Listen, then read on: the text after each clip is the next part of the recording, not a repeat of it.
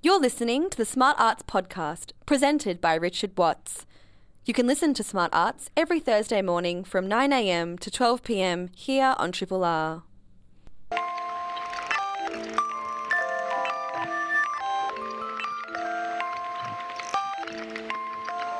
And a very good morning to you. Richard Watts with you here for another edition of Smart Arts, taking you through till midday today. On the show today, we're going to be talking about independent theatre. We're going to be talking about the reopening of the Astor Theatre. We're going to find out about Love, Love, Love at Red Stitch, which is no, it's not what theatre lovies say to each other when they bump into each other in the foyer. It is the name of a play. Uh, Melbourne Cabaret Festival is on soon. We're going to learn all about the program with its uh, the festival director, David Reed. We're going to be chatting to one of the dancers from the Australian Ballet about the dream and uh, all that and more, including the next production in this year's MTC Neon Festival of Independent Theatre. All that and more on the show today. Hope you can stick around. But right now, I thought we might kick off with a little bit of Frightened Rabbit.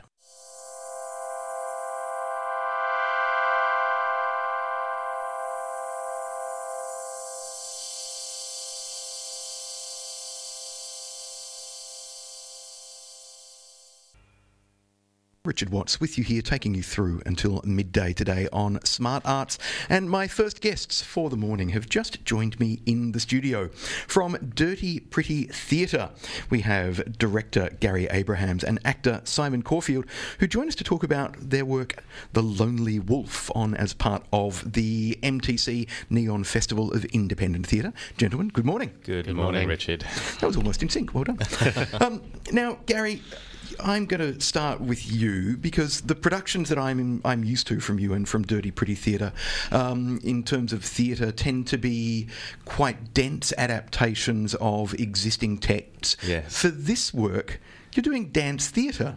I am doing dance theatre, but you are not a choreographer, are you? I'm not a choreographer. Unless you have a secret side that I've never known about. Well, I, I, do have a secret side, being that I've always loved dance and I've always loved physical theatre, and I've always kind of had my foot in, into sort of theatre camps, as it were. I, as you know from my previous work, really love uh, text-based, narrative, character-driven drama, um, the traditional, well-made play, as it were.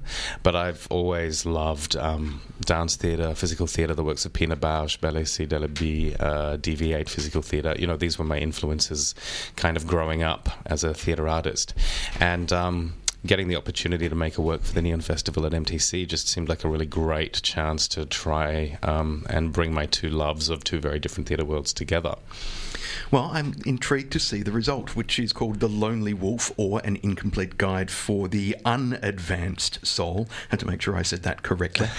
um, Simon, for you as a participant in yeah. this production, tell us about what was the brief you were given when kind of Gary approached you and said, "Hey, I've got this new show"? Were you expecting that he would whack down a I don't know a 120 page script in front of you and say, "By the way, it's based on this novel or this film"? Or um, well, I'm new to Melbourne. I'm from Sydney, so I don't know Gary's previous work as well as the rest of the cast do. um, but no, it was very much pitched to me as a loosely devised piece on Steppenwolf, which is a novel I read when I was very young and was obsessed with, so that excited me greatly.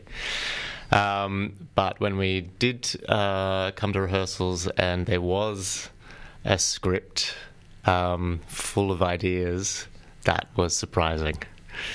Um, I've worked in a way that I haven't worked in before, which is with a script and then devising around that script and then throwing that out and then bringing it back in and yeah it's just up and down yeah, I mean, I, I knew run. Simon's work from uh, a company he's uh, involved in up in Sydney called Sands for the Hourglass, which is a very kind of image based sort of physical theatre company.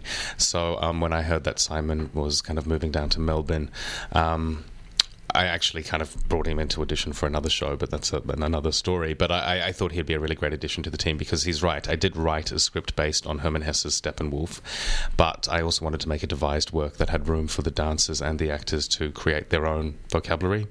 Um, and throw some of my script out. Well, actually, throw a lot of my script out.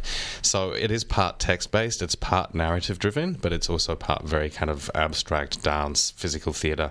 And uh, for those who know the novel Steppenwolf, it's a very kind of heady, philosophical, dream-like, surreal text, and I think it lends itself really well to this particular form. It's a it's a dreamscape in a way, you know. Well, certainly to, to create that that atmosphere of a dream uh, with the the erratic imagery that we associate with dream state, it uh, certainly uh, dance theatre seems appropriate. It, I always find it fascinating when in in film, for example, dreams are presented uh, as this as a logical world in which yeah. things happen. Whereas, kind of like in my dreams and most of the dreams of most of my friends, there's they're never that logical. It's kind of like the the fact that you can be walking down a road which is suddenly a river and a, you're in a boat, and then the boat is a penguin. And but it feels logical when you're in the midst of it. You yeah. know, when you're actually experiencing the dream. But it's a hard. I mean, it's hard. I mean, you know, talking about dreams and trying to stage dreams or film dreams. It's you know, people have been trying you know since the beginning of art, I guess, to represent this hidden inner uh, world that exists within us all. Um, also, making this work, I've been very influenced by the writing of uh, Carl Jung and an American philosopher called James Hillman, who's a psychoanalyst, um, a Jungian um, archetypal uh, psychologist. And yeah, I've been very influenced by his sort of writing and his the way he talks about the sort of shadow ego and shadow self and um, super ego and all these kind of hidden parts of the human psyche um, that we disallow within our very kind of logic based, real, uh, practical world. Simon, given that you've not mm. worked with Gary before, tell us about the process of working in the rehearsal room to distill all of these ideas down mm-hmm. into the work that people are going to see in the Lawler at the South Bank Theatre from the 11th to the 21st of June. Well, um, coming from my own company and way of working, having a very defined process that uh, I created with my performance partner up in Sydney. Um, it was a very different process for me. Uh, it was very much about um, getting on the floor and being given tasks, and you had to not question what you were doing and just do it and give it a go and I always want to know why and what am I doing and what's this mean? And um, it took me about a week to stop asking questions and just do. Uh, and then getting into that rhythm of coming in and working and trying to be quick and making quick decisions and realizing that Gary will see what he wants to see that, and choose what he likes. And then we'll work on that part and develop further. And, um, and that can take up to, we, we've done like hour long improvisations that we just keep going until he says stop. Um, and then he'll pick out the bits that are important and we'll rework that and keep mm. going with that. And then, of course, there's the text layer as well, which um, you know, I'm still learning my lines for next week. yeah, it's been a very new process for me as well, as you know, with my work. I mean, I tend to work with the script and I'm very kind of actor focused. Um, but I, you know, I was lucky enough to get to work in a show called Complexity of Belonging last year, between uh, co-pro with Chunky Move and Melbourne Theatre Company, which is uh, playing in Europe as yeah, we speak. Yeah. Actually, I think they opened in Paris um, today or, yeah. or, yesterday, and um, you know, that was a sort of dance theatre production which I learned an enormous amount watching the directors Falk and the choreographer Nook van Dyke work. Um, so, you know, it, it's a, it's I think it's really important as a new theatre company, independent theatre company, to be able to stretch yourself and take yourself out of your comfort zone. Um, and explored new languages. And how new for you is the physical language? Because I'm thinking, in terms of a of a director, you're already used to blocking out the stage, uh, coordinating movement, uh, saying to an actor, "No, I want you to hit that point, not that point." So, in some ways, that is a form of choreography, albeit working with with actors and words rather than working with dancers yeah. and physical space. It's very different, and a large part of the rehearsal process was me learning how to talk to the dancers. I have three fantastic dancers who I found to take part, um, recent graduates of the Victorian College of the Arts. And it's a completely different language, and being able to sort of create choreographic language with them has been very interesting and fascinating. I'm not a choreographer, um, they are uh, choreographers and sort of dancers. So we did a lot of sort of improvisations where I would sort of set tasks, they would move to images, and from that we would videotape them and then pull together sequences um, of imagery and, and movements that we liked and start to shape. And I think the, the choreographic language in this work is really interesting um, because it's kind of sits between sort of dance and some other kind of I thing. I don't know what, but something. I'm intrigued. I'm certainly. Uh, I was already intrigued when I heard that you were doing a dance theatre work, but now talking about this process, Yeah. I'm, I'm intrigued even more. Simon, um, given that you are new to Melbourne, Hmm. um, tell us about your impressions of the, the Melbourne, I guess, arts ecology. What were you expecting before you moved down, and, and what have you actually found, and how have the two compared? Um, look, the, in Sydney, there's a there's a Melbourne wave of taking over the theatre up there a little bit, um, and I wholeheartedly embrace that. Um, not all the people watching the theatre are at the moment, but um, I didn't realise until I got down here and started seeing shows just how much theatre is produced down here and how quickly the turnover is. And there's so many shows on and there's so many more venues and there just seems to be so many more artists doing doing doing and devising and creating. And in Sydney it's very much you get your space for 4 weeks or 5 weeks you put on a play that's been done well overseas and people come and see it and hopefully it goes well. It's it's much less devised work much less um, of this creative hub that Melbourne has, and it's impressive and intimidating. it is daunting. I mean, we were just talking earlier, Richard, about just how many shows are kind of going up at the moment and how much good theatre there is to see. And, you know, I spend, um, you know, eight hours a day in the rehearsal room and at least three nights a week going to an opening or seeing another theatre show that's sort of coming on. It's There, and there really has been a, a great wave of work. I mean, you saw Dream Home last Yeah, night, which is on at uh, Northcote Town Hall. Yeah. Unfortunately, it's just the season has just finished. I went on Tuesday night to the, the second last show, And it was Com- packed. It was packed, completely sold out. Word of mouth had clearly got around that this was a show to see. Uh, and there's um, I just saw a show at, uh, at Theatre Works as well that has also just ended. So there's but uh, and and the neon the neon festival as well. in full swing. So Calamity is on at the moment, I, which I don't know if either of you have had a chance to yeah, see. yeah, was their opening night. Yeah, Yeah, Um, I, I thought it was a flawed work uh, in some ways, As but they all are. I mean, you know, with Neon, I think it really kind of provides this really interesting platform to kind of uh, try something out on a very kind of untimid scale.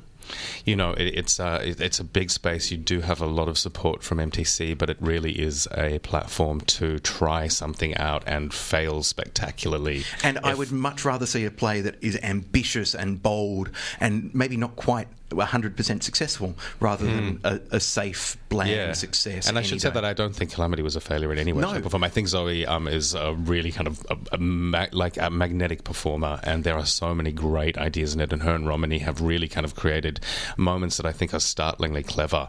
Um, some really, really fantastic moments And with there were it. elements of it I found really quite moving as well, Yes, which I was really surprised by. So, uh, yeah, definitely enjoyed Calamity, which is currently on now as part of the MTC Neon season. And Dirty Pretty Theatres, The Lonely Wolf is coming up as the next instalment Yes. in the Neon Festival of Independent Theatre at the MTC's South Bank Theatre in the Lawler, running from the 11th until the 21st of June, Tuesdays to Saturdays at 7.30pm, Sunday at 4pm. Tickets are just $25, uh, and for more information you can go to mtc.com.au forward slash neon. We've been talking with director Gary Abrahams and actor Simon Caulfield. Guys, thank you very much for joining us. Thanks you so very much, much. Richard. Bye bye.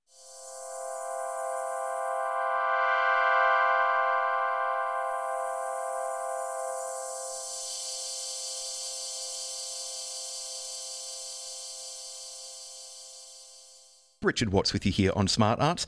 And my next guest for the morning joins us on the line. Uh, Luke Marchant is a dancer with the Australian Ballet and is performing in the company's production of The Dream. And Luke, I understand for this production you've had to learn a skill which we traditionally associate more with ballerinas rather than with male ballet dancers. Yeah, it's um, it's definitely something that I never thought that I would be doing. Um, Dancing on pointe. dancing on pointe, you very rarely see men on pointe. So, So, why have you had to master this new skill for this particular production? so it's um, the production we're doing is The Dream, and it's based on Shakespeare's A Midsummer Night's Dream. And I play the role of Bottom, who is, um, you know, a, a rustic kind of guy turned into a, a donkey, and um, and to, you know to play a trick on Titania. So. Um, he he gets turned into a donkey, and we have the pointe shoes on um, to give the illusion of hoofs. So uh, the production is very funny. Uh, it's it's not exactly design. The pointe shoes aren't designed to be comic themselves. It's just um, a ploy to look more like a donkey. So, but the uh, the I guess the the contrast between what we normally associate uh, with dancers on pointe, the the delicate physicality of a of a ballerina, um, compared to the robust uh, body of a of a male ballet dancer. That's certainly a, an amusing contrast, and uh, in an early publicity shot, uh, which I think they were your legs, kind of strong, chunky, hairy legs, and yeah. then kind of the on pointe ballet shoes. So uh, a bit of an, a, a, fascinating contrast. Tell us about the process of, of learning to dance on pointe, though, because ballerinas normally start that at about the age of 12. Yes, they do. Uh, it's very funny because I keep saying we're, we've kind of started where, you know, young girls start at 11 and 12, and we're, I mean, we're grown, well, I mean, maybe men, but um, in our mid 20s doing this. And, um, you know, we started uh, very basically uh, just doing rises up through the shoe. And um, another thing we did was literally put the shoes on just to feel the sensation of being up on pointe because it's a very strange sensation. It's for, for something that you haven't done before. Um, it feels very high up off the ground, um, and I, when I first put the shoes on, I, I thought it was impossible. I just thought this is not going to happen. but, and you, um, you, have the added complication, though, is not just dancing on pointe uh, in the dream, but also having to wear the donkey head mask when uh, Bottom, the rude mechanical, is, is transformed by fairy magic, which means you're dancing on pointe, which is difficult and unusual. And then you also must have very, very restricted sight by having the donkey head on. I have to say, the pointe shoes are very hard, but the thing that really gets me is the donkey head. Um, it, it's hard to explain, but I've pretty much got um, these two tiny holes at the end of, of the nose that I can see out of, and that's pretty much all the vision that I have. So I kind of lose all of my depth perception, and um, I can kind of tell where the floor is. So I, before I go on, I, I kind of I shut my eyes and I do a lot of proprioception. So I kind of get into my body and, and try and feel where I am because when the, you put the head on, you just you kind of don't know where you are, and you lose your balance. So. Um, I've, you know, I've had a couple of instances where I've nearly nearly toppled over, but I've held it together. So as long as you're not accidentally knocking over any of the other performers on stage, no. hopefully you'll be fine. Thankfully, when I'm on pointe, I'm most of the time I'm by myself, and then the only other time it slows down, and I do a pas de deux with Titania. So it's not so complicated in in terms of hitting other people. Um, I did trip over the tree in our dress rehearsal last night so that won't happen again.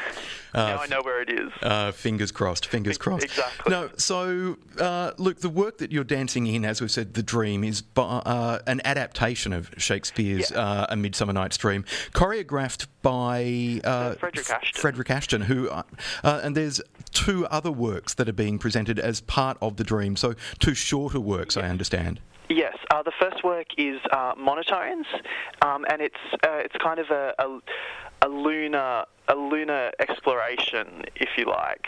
So um, the the dancers are costumed in, in all white, and they have white caps on, and and um, it's it's it's a very beautiful piece. Um, and you know, Sir Frederick Ashton is one of the, the most accomplished and um, famous choreographers of the mid 20th century. So um, for us to be doing you know a, a program about uh, about of his works is um, it's quite special. You know, it's and it, our our roots um, back back to, to Britain, you know, it, yeah. um, kind of t- ties that in. And the second is yeah, symphonic variations, which is a very very difficult piece, and um, it's yeah, it's crazy.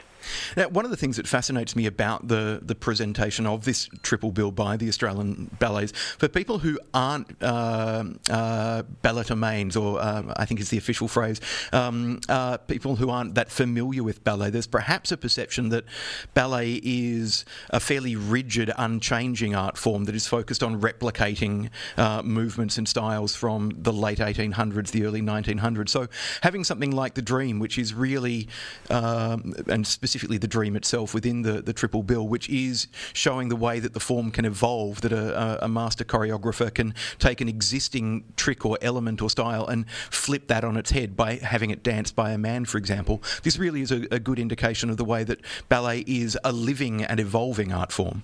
Um, absolutely. I mean, uh, we're still we're still doing that today as well. You know, we're, we're looking back, um, keeping tradition alive. It's it's um, you know it's it's a hard thing because there's always there's new choreographers all the time, and we com- um, the Australian Ballet commissions um, new people to create new works for us and to push the boundaries again. So it's it, it is always evolving. It's it's never stagnant. You know, these production we do you know the classic Sleeping Beauty and Swan Lake and the Nutcracker, and that's because you know on their own they are incredible, beautiful ballets, and you know people do want to see them.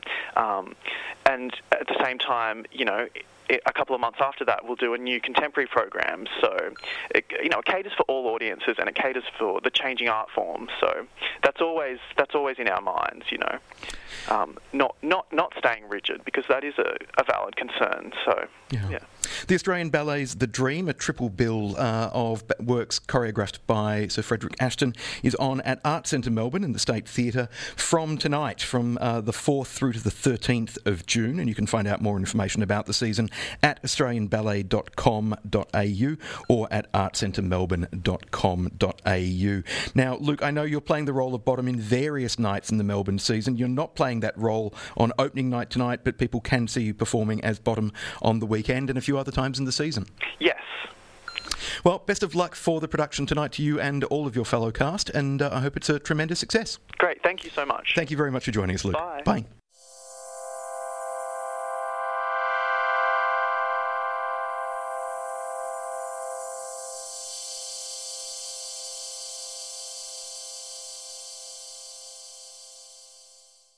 Joining me now in the studio, my next guest for the morning is David Reed, who is the director, uh, festival director of the Melbourne Cabaret Festival. David, welcome. Good morning, Richard. Good morning, listeners. And uh, a bit of a celebratory week for the Cabaret Festival because you've uh, just had confirmed after six years of presenting the festival and lobbying and uh, and organising that uh, you've got some funding.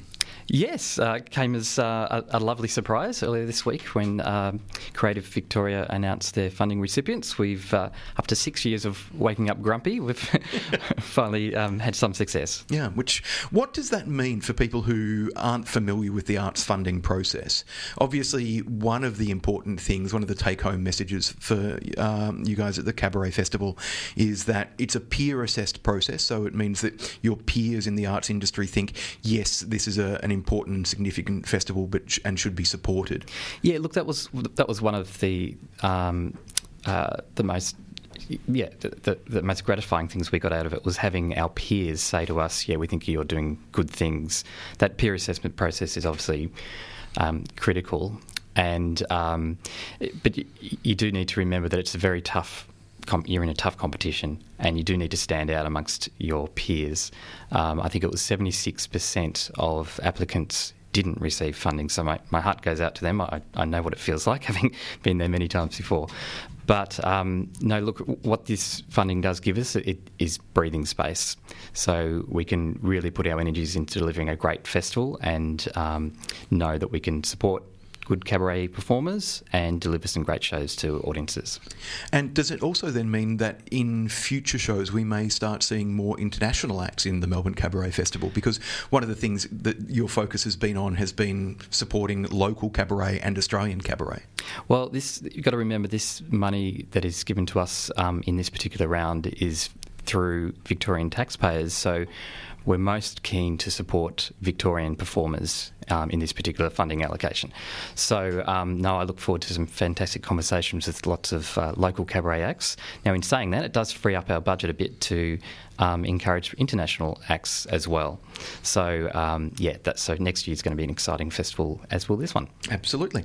Now, before we start talking about this year's program in detail, I just want to step back for a moment and talk about the state of health of cabaret overall, because uh, your festival was first staged in 2010.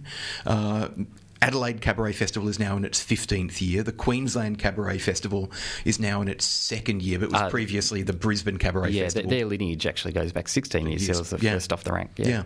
Yeah. Um, we've now got, uh, uh, there's a Ballarat Cabaret Festival. Uh, there's a, a big cabaret focus now, a f- almost a festival within a festival down in Hobart at the Festival of Voices.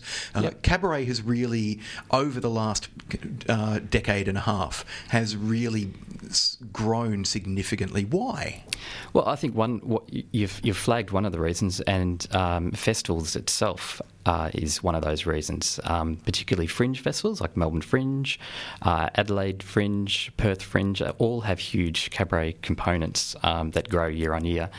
Um, even if you think about Adelaide Cabaret Festival, they have their own Adelaide Fringe Cabaret Festival. So um, it it it's it's created circuits around Australia of where performers can tour their work. Um, and we found, particularly in Melbourne, because we've got strong comedy, theatre, and uh, music scenes, that uh, there's a lot of performers from those scenes that then want to try out cabaret. So it, it, it's, um, it's really exciting to see the growth. It's certainly something that's fascinated me watching uh, over the last decade as, uh, I don't know, the number of pages uh, dedicated to cabaret and, say, the Melbourne Fringe program grow from six or seven shows to six or seven pages. Yeah, so absolutely. it's great to see, which means then, of course, in programming the 2015 Melbourne Cabaret Festival, you've uh, got a lot of artists to draw from. And this year you've done something which is potentially fairly risky, is and you've programmed works that haven't appeared in the Cabaret Festival over the last three years. So a lot of artists that people may not be familiar with and may not have the, the pull of, say, putting in somebody like Geraldine Quinn, Yeah. who is an established performer with an established audience. Yeah, and um, look, we decided after last year, after our fifth festival, um, that we were starting to uh, repeat some performers. Um, they may be new shows, but we were repeating. So the same faces were popping up year on year. And we think for any festival that's a bit of a risk. So we decided to keep it fresh and um, took a big risk and said, uh, said if you've been in the festival the last three years, um, we love you, but let's have a little rest. And um, we went out all across Australia seeking uh, brand new acts that had never been on our festival stages. So it means that we're um, now uh, liaising with um, 30 brand new shows never seen before in Melbourne that we've never actually worked with any of those performers before. There's one or two exceptions, but um, largely we've never worked with these performers before. Some call that brave. um, Some may call it foolhardy. but, you know, you've, you've got to keep it exciting, and that's what we're trying to do this year. Now it kicks off with a gala. Every every good festival needs a, a big opening night party of one kind or another, Yep. and the opening gala for the Melbourne Cabaret Festival obviously uh, kicks things off with a bang, but then also serves to show the audience a sampler of what's on offer elsewhere in the program, so they can go, "Oh, I liked that. I'm going to go and book and see that show." Yeah, and the other exciting thing about our opening gala is that it's in the brand new Alex Theatre in, in Fitzroy Street, St Kilda. Which So- used to be the George Cinema, is that yes, yes? yes. So they have um, undergone a big renovation, and we are the first. Pr- there's been productions in there over the last few months, but we are the first one to use multiple spaces within Alex Theatre.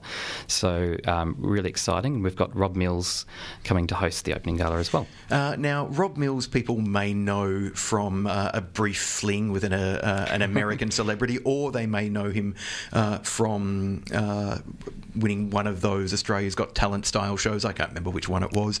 The thing I like about his show is that um, it's called Rob Mills is surprisingly good. So he's clearly got a sense of humour because he's quoting kind of those kind of reviews. Oh, Rob Mills performed. He was surprisingly good for somebody who dated a celebrity, Yes. etc., etc. And it's happened so many times. He's, um, uh, I guess it's coming from that music contestant background that he suddenly appears in music theatres. And you're right, it happens in so many of his reviews. He's surprisingly good. And guess what? He is. um, so he's he's got a a, a ripper band and um, is touring that show around the country, and we're, we're lucky to have him in the festival.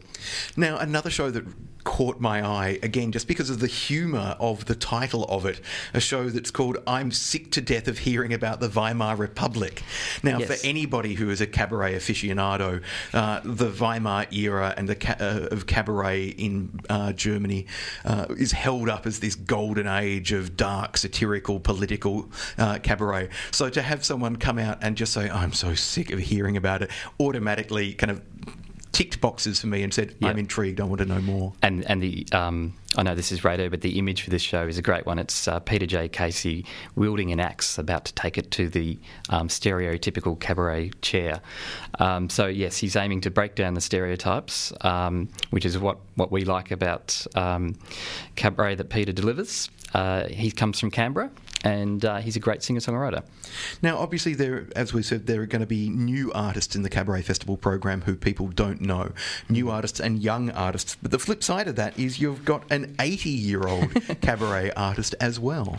Yes, uh, Lynn Ruth Miller is coming all the way from London. So there you go. She's one of our international artists. She's going to be performing at the Butterfly Club. Um, she's our only octogenarian in the festival, but uh, she's also new to cabaret, relatively new. She's only been doing it in the last few years. So um, it goes to show it's never too old. Yeah. Now, cabaret is very much an art form which is about intimacy and about storytelling. Yes. Uh, one of the, the stories that's being told this year uh, is the story of Lionel Bart, who people may know as the comp- composer of uh, of Oliver, the that classic musical that high schools are perennially performing. Hell, I performed in it back in, in the 80s. um, so tell us about this particular work, reviewing the situation, which takes its name from a song from Oliver.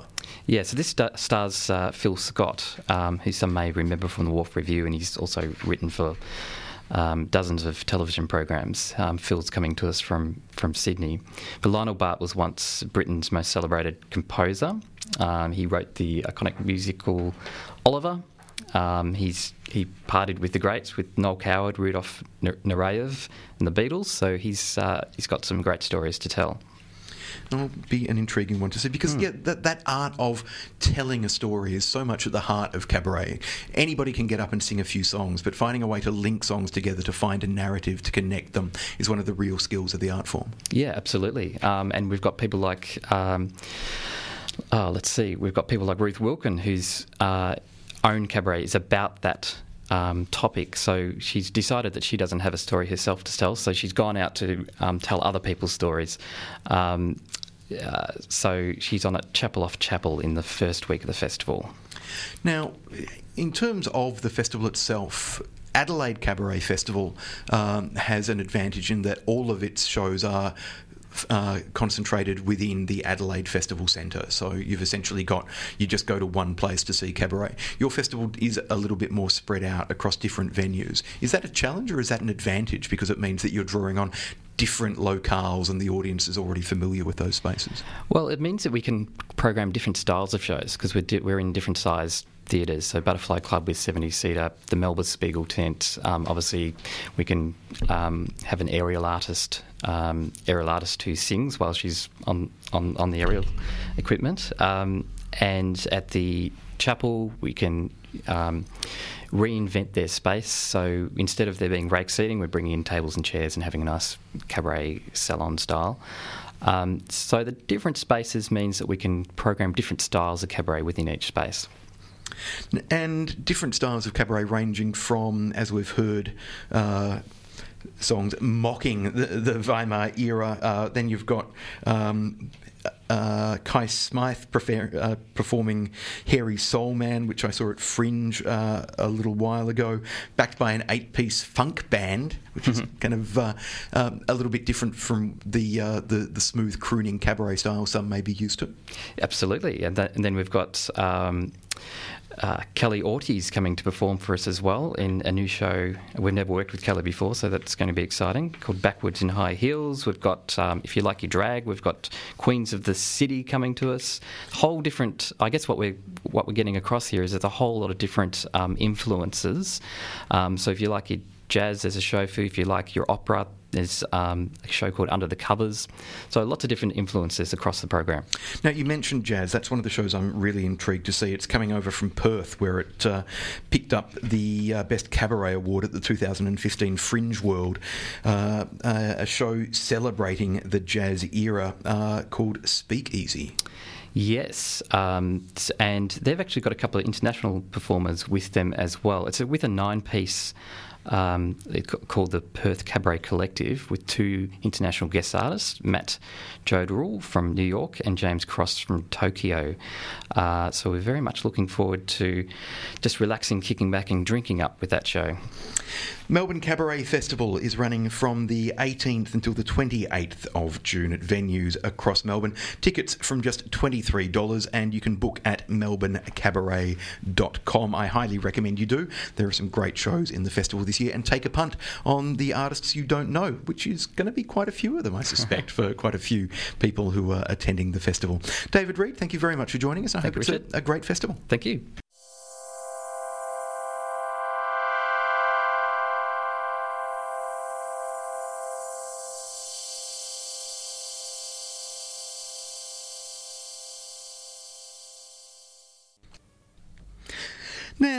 Just before I play another track, I wanted to let you know coming up in about eight minutes' time, we're going to be chatting with uh, the manager of the Astor Theatre, Zach Hepburn. The Astor is reopening to the public on the 7th of June.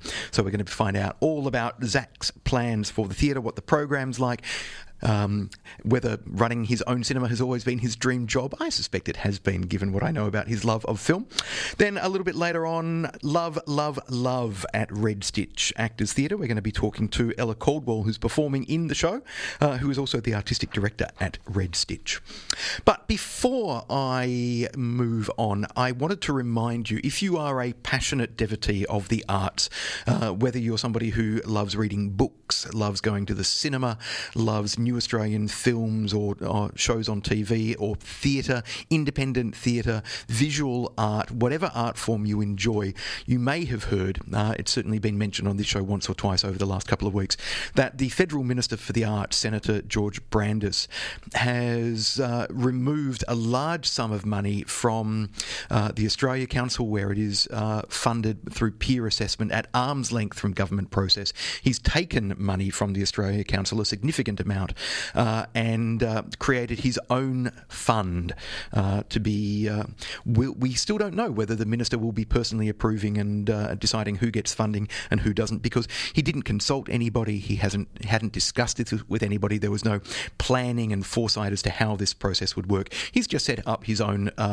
national program for excellence in the arts. So there's a, a lot of concern about this for a, a number of reasons. One of them being that the loss of funding to the Australia Council means it's had to suspend the June funding round, axe a number of internationally significant programs such as artistic residencies for visual artists overseas.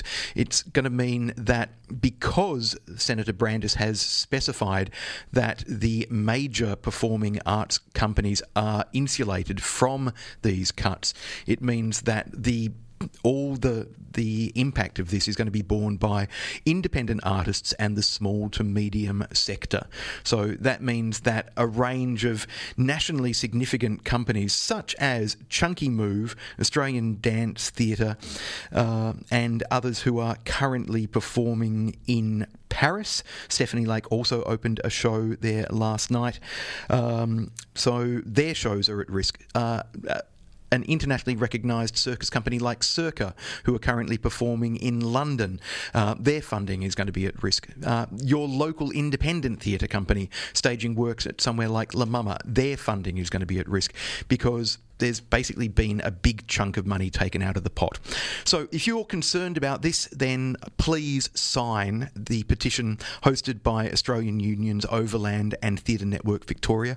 Uh, the petition is called Australians for Artistic Freedom, uh, and you can find it at australianunions.org.au forward slash Australians underscore for underscore uh, artistic underscore freedom, or just Google Australians for Artistic Freedom petition. Senator Brandis has spoken in in the past about how much he values the audience. Um, so if you are an audience if you are part of the audience who attend theatre, who go to galleries, then let him know how you feel about these cuts to the Australia Council and the impact that they will have on the independent art sector in Australia. End of rant. We're going to hear a track now from Einstürzende Neubauten.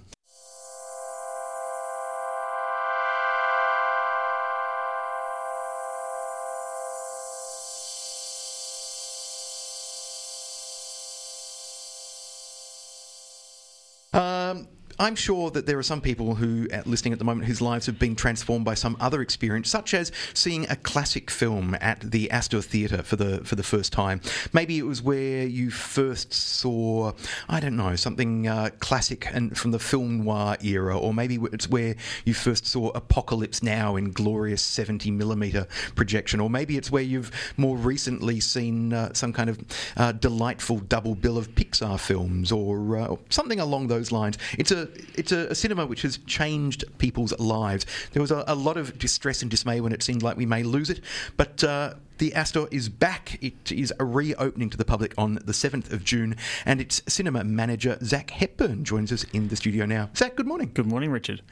When did you first visit the Astor? I went as a, uh, a young boy, probably when I was about eight or nine, and I saw uh, the Beatles' Yellow Submarine on glorious 35mm, and uh, it was at that kind of period in my life where I was, you know, really into movies and I was really into different sort of films, and uh, seeing that on the big screen with that kind of sound and being introduced to the Beatles that sort of way was just you know an absolute mind warp. And I you know was taken on a journey. I think you know great films are like great journeys, and uh, for me, a, a, great cinema is the sort of you know vessel to to access those journeys. And um, did you ever expect that that journey would end up with you running a cinema? Um, I always wanted to work in the film industry. Um, being able to actually manage something like the Astor is you know a dream come true, really, and being able to be involved involved in preserving that legacy that um, the previous operator George Florence created uh, for Melbourne. As you mentioned in your introduction, everyone has an Astor story. Uh, I have one. I'm sure you have one, and I'm sure many listeners do. Um, to be able to be part of that history and, and part of that story is you know a great honour and um, you know I think a really unique opportunity that I was so honoured to be involved with. So Palace Cinemas have taken over the operation of the Astor. They've been in discussion uh, for several months about that process. There was a time where it seemed like uh, Melbourne may lose the Astor altogether. Mm-hmm. Uh, there's been a lot of argy bargy behind the scenes. Some people know more than others. Mm-hmm. Can you give us a, a, a, quick summary of why there was so much fuss and bother and stress about what was happening with the Astor? You know, I think it's just one of those things where you had, um, you know, a group of people people uh, who were, were, very passionate and they were very passionate uh, about different things, and it just came to an impasse. Uh, and uh, some new sort of direction was needed, and I think that's something that Pal Cinemas and I are really, really excited about being involved with is giving the venue a, a bit of a breath of fresh air and, and taking it on to its its next phase of its uh, of its life. I mean, the the, the theatre has had so many different sort of phases throughout its period. You know, it started out as a stables, and then it was the Rex Theatre, and now was the Astor Theatre. So that location in, in, in, St Kilda has had such a fertile sort of history, and, and, and being able to take this into the next phase is is um, an amazing undertaking. It's you know not without any sort of um, you know, it's a big job to say the least. So it's not with any sort of you know hesitation that we do it, but it's um it's something to be really really excited about. And um, you know we we we've been very um, uh, open with uh, with George, who was the, the, the previous manager, as I mentioned, and you know that was basically his life. You know, the Astor Theatre was his life's work, and for us to be able to honour that and, and also have him involved, um, he's um, very much a, a, presence. Uh, you know, he's very much welcome throughout the cinema, and he's been helping us a, a lot throughout this sort of transitional period. Um, has been a great uh, opportunity to preserve his legacy and, and, his passion. Now, one of his passions has been for showing films on film, mm. so on 35 mil, for example, yeah. or on on 70 millimeter when it comes to some of the your, your epics. Yeah. Uh, so